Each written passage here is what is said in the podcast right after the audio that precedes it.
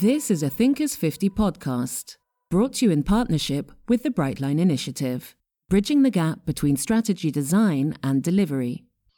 Hello, I'm Stuart Crainer, and this is a Thinkers 50 podcast. Today, my guest is Chris Clearfield, co author of Meltdown, the book which uncovers the shared DNA of failure and reveals how we can make our teams more productive, improve our systems, and transform how we make decisions at work and at home. Chris, welcome. Thank you. Thanks for having me. Uh, pu- publish, publishers always told me not to write books about crisis management, as no one wants to have a book about crisis management on their bookshelves in their office. Uh, does the same? It, it seems worse. Meltdown seems much worse to me.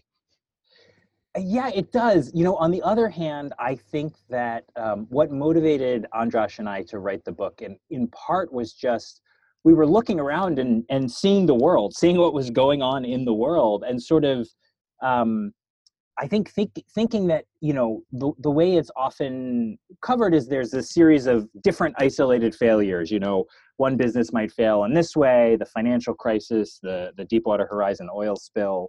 Um, but I think as we dug deeper into these, we started to realize that that they were all connected in different ways by the way that the systems themselves were were structured, and also by the way the organizations ran those systems. And so, you know, I think for us, it wasn't so much a question of of um, you know should we write this this book on failure it was almost like we have to write this book because this is kind of a different way of of looking at things and we we think it's i mean frankly we think it's an important way we think it's important for people to start to get better at this because the complexity in the world is just going to keep increasing I mean, I mean, if you wanted to summarize the book, it is that mm. complex systems require simple tools.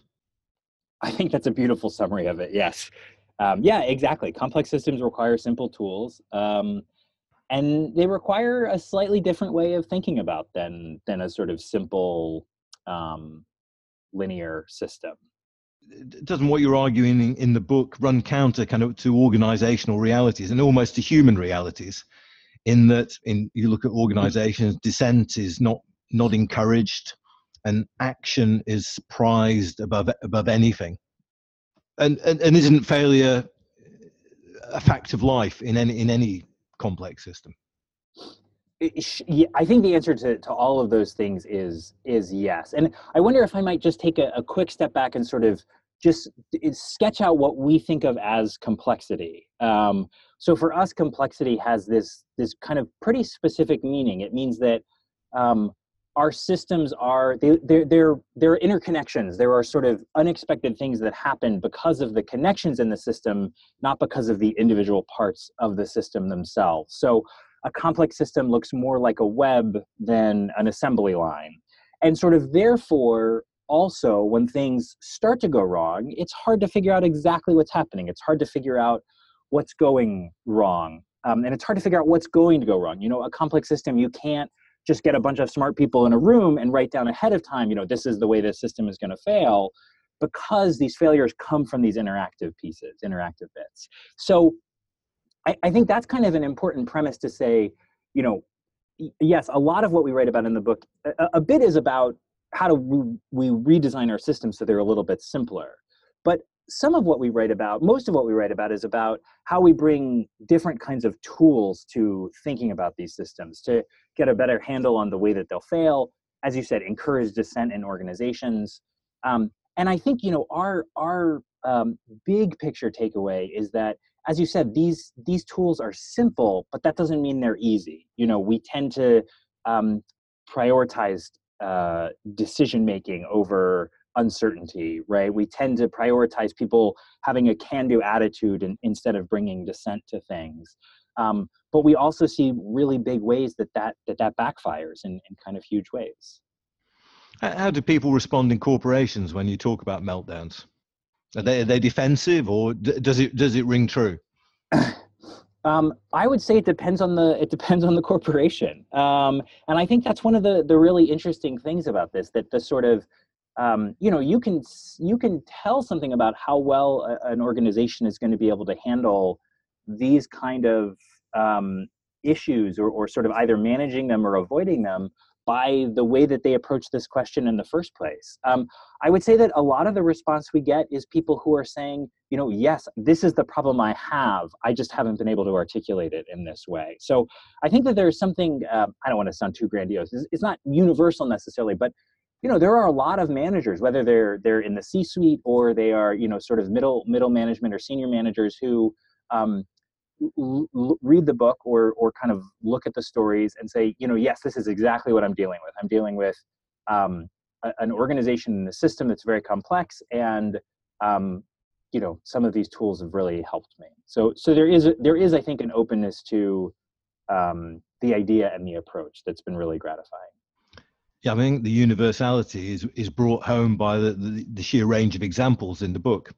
Right. Which, which range from the, the Oscars debacle of a few years ago when uh, they announced La La Land as the, the winner and it wasn't, uh, to, to Deepwater Horizon and to various planes crashing crashing around the world. What's the genesis of the book, and how do you gather the, the examples?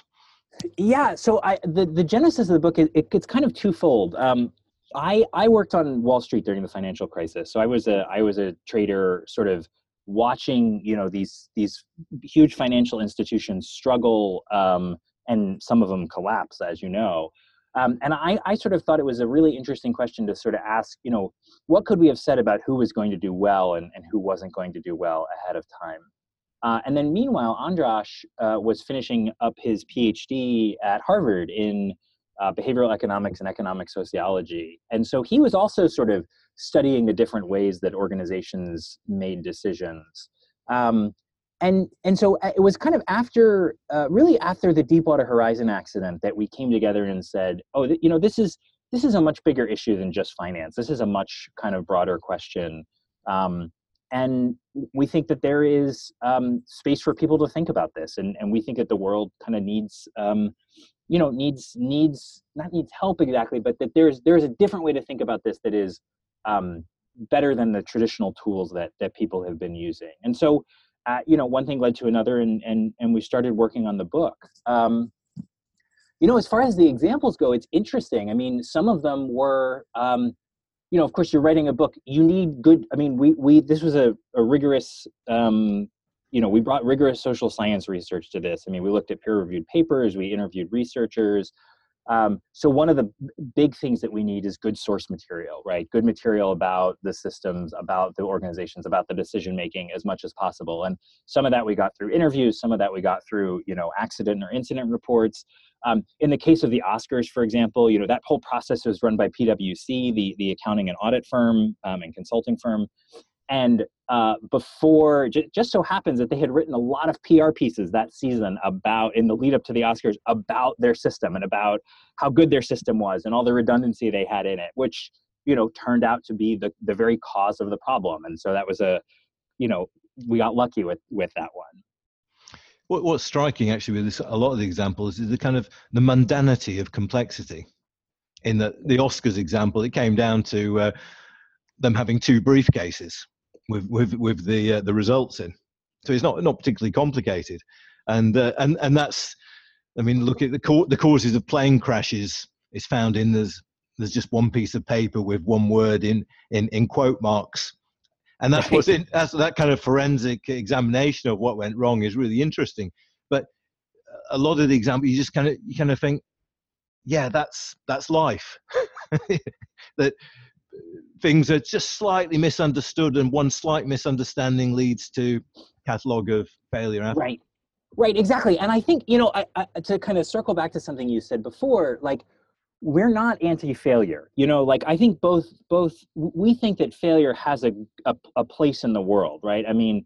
Uh, you you learn through failure right i mean that's if you've if you've ever tried something and um it's oh if you if everything you try works right? You're not taking enough risk right? So you you need to have failure to know where your kind of boundaries are and to know what what works and what doesn't and to learn from the world because you know hard questions you can't you can't sort of make up the answer in a conference room right? You got to go out there and, and get data and test things. Um, but i think that that to, to your point and you know nobody died at the oscars right? So that wasn't that was a big embarrassing public failure but it wasn't a tragedy right? Um, but what's interesting about it is is i think exactly that is the sort of mundanity. And and and we spent um, a lot of time thinking about how do we how do we help people figure out the systems or the projects that are more likely to fail in this way right? You know th- things life happens all the time as you say. You have small small misunderstandings you have something that breaks. Most of the time it doesn't matter but when you're in these systems that are complex and tightly coupled when you're in these systems that are complex and are unforgiving these kind of small failures are more likely to snowball into the big ones. And that's what we see in some of these plane crashes. That's what we see at the oscars.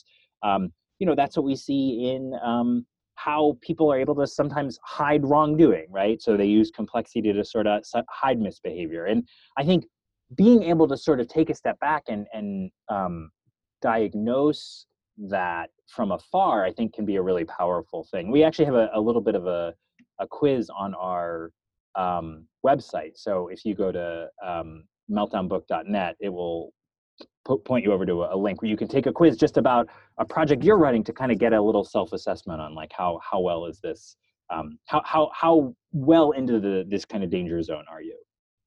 Uh, you you worked as a derivatives trader and, and you studied physics and biology and how, how does the, the physics and biology relate to the work which which forms meltdown that's a good question. Um, I think there's probably two two ways. One is, you know, physics is all about um, kind of looking for answers by by having toy problems a little bit, and so I think um, my having studied physics and, and, engineering stuff as an undergrad uh, sort of you know gave me that toolkit to some extent, uh, just to to look at those kind of problems and also to understand the sort of dynamics of how systems interact and, and systems evolve. So, you know, thinking about the world in kind of a, a nonlinear way and, and being able to put that together.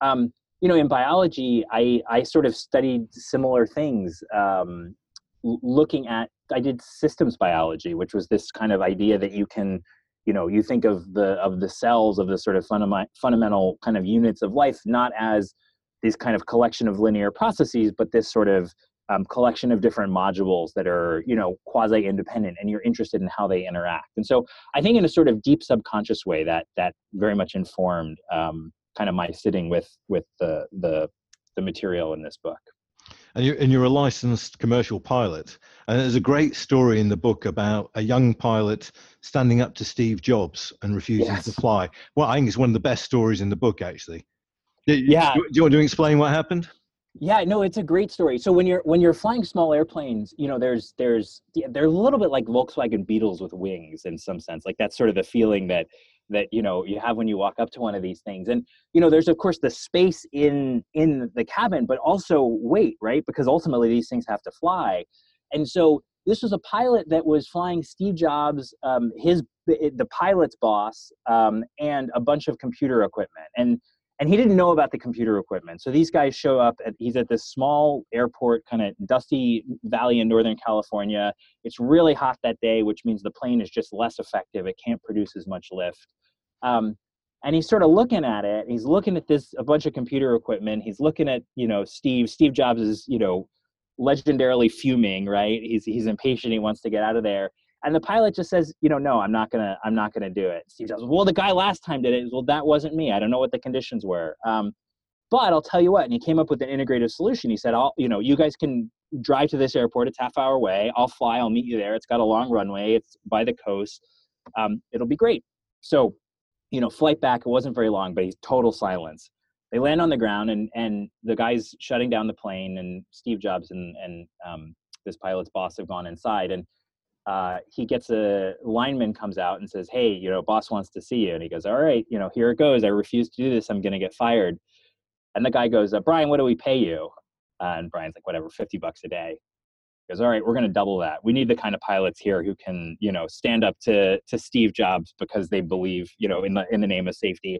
And what this pilot said was that, you know, this was a pivotal moment in his career. I mean, it made him sort of realized that um, you know how how important this was, how important it was to um, you know sort of uh, honor the dissent of those that, that maybe don't agree with us and you know now this guy is a, a, a captain for a major airline and you know i have to say like i'm pretty um, pretty confident that he's going to do as much as he can to get his first officer to speak up when when they they see something wrong. So I you know I think it's a great um, it's the kind of thing that that is very clear in an operational context like flying, but it also exists in you know all sorts of organizations that that sort of need to go back to the people who are closest to the problem and get their input even if it messes up your sort of you know your sort of beautifully perfectly laid plans.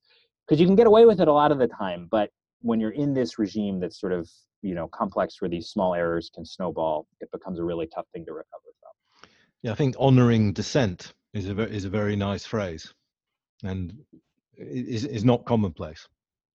No it's not you know i think it's um and and I you know I've been involved in in organizational change initiatives and and things like that and you so often hear this this drumbeat that um, people need to have the courage to speak up and and that's sort of true but irrelevant. The the the real truth I think is that managers need the courage to listen right managers need the courage to um, uh, right honor that dissent to celebrate it and to and to to to listen to it and to take it and to do something with it. You know, they don't have to necessarily fix the problem, um, but they do have to take it in in an authentic way, right? You can't just have an empty suggestion box that you know gets emptied into the into the recycling bin every every month or whatever. It's sort of um, you, you, one of the things that you need to do to keep people speaking up is to show them that their input actually matters. But I suppose traditionally the problem has been that uh, people get promoted for fixing problems and making decisions, and they don't get promoted for listening. Yeah, I, I think our whole, um, you know, that I know I'm not supposed to promote other books on on the podcast about my book, but Annie Duke's book uh, on um, poker is a is another good one. And actually, the the name has escaped me at the moment. Um, uh, oh, I think it's called Thinking in Bets. Um, but one of the things she talks about is is the kind of the danger of resulting right and we we talk about that too so um, you can't sort of you can't just judge a decision by the outcome right i mean one of the things we focus a lot on is how do you pay attention to the small to the near misses to the small signals that things aren't working because one day those might those might be the things that kind of blows up and blows up your system. And that can be you know being like just in time for making a project deadline or it can be you know sort of a, a nurse almost gives somebody the wrong medicine. Sort of how do we how do we um, collect that very useful data about the world? So with, with disaster after disaster, uh, this often appears kind of the golden age of meltdowns, which is a phrase you use in the book. But reassuringly in the book, you you argue that this isn't the case that it isn't the golden age of meltdowns, and we shouldn't perhaps be as alarmed as we might be reading your book. But can you explain why it isn't the golden age? Yeah, sure. So I, I think it, it's a it's a very nuanced argument, and it's it's sort of um, there are more of these meltdowns, right? There are more of these kind of system failures, um, and we're just going to see more and more of them. And I, and I think for for us, the sort of challenging thing and, and the scary thing is we put more and more of our fate in the hands of these complex systems, whether that's you know thinking about something like um, our cars, whether we're talking about driverless cars or even just cars that have these kind of automatic um, safety systems built in. You know, more and more is in this realm of complexity to hospitals. You know, there's no hospital that you can go to in the U.S. now that doesn't use electronic medical records, basically. And so, what what kind of errors can those sorts of systems cause? I, I think at the end of the day, um, both Andras and I are sort of pragmatic optimists. Like we we, we understand that these systems give us great and tremendous capabilities and they make things a lot better and they make us more efficient um, they they um, you know make things um, safer by and large but they also open themselves up to these particular kinds of failures that have these big knock-on consequences and so you know we see things like passengers stranded because airlines have a problem with their reservation system there's nothing wrong with the planes or the pilots but the, the ticketing system um, or, or what just happened, uh, you know, the, the UK timetabling disaster in, um, was it March or, or April? Um, it's throughout the year, Chris. um, where you know you have this this system that's designed to kind of increase capability, but at the end of the day, you know, it it, it doesn't. So I, I think what we think is you know the the the sort of Steven Pinker view of the world that like actually we're safer. Actually, things are broadly speaking better, but we are still more susceptible to these kind of idiosyncratic failures.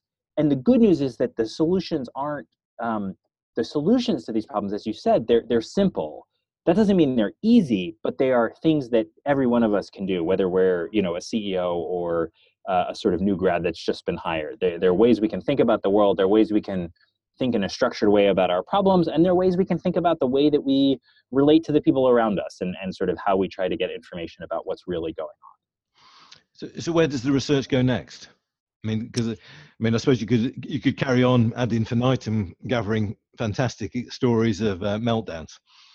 Yeah, no, I you're you're right. I mean, and I think we we hope to do a little bit more um, writing kind of on on topic. Um, you know, I think one of the things we're we're really interested in doing now is helping um, helping people who are um, you know strong technical managers um, work to build great organizations and to sort of solve their organizational problems. Because um, I think that the the cohort of people that work with technology or that you know sort of use use technology in a way that is um, either you know could be a supply chain context could be a software context.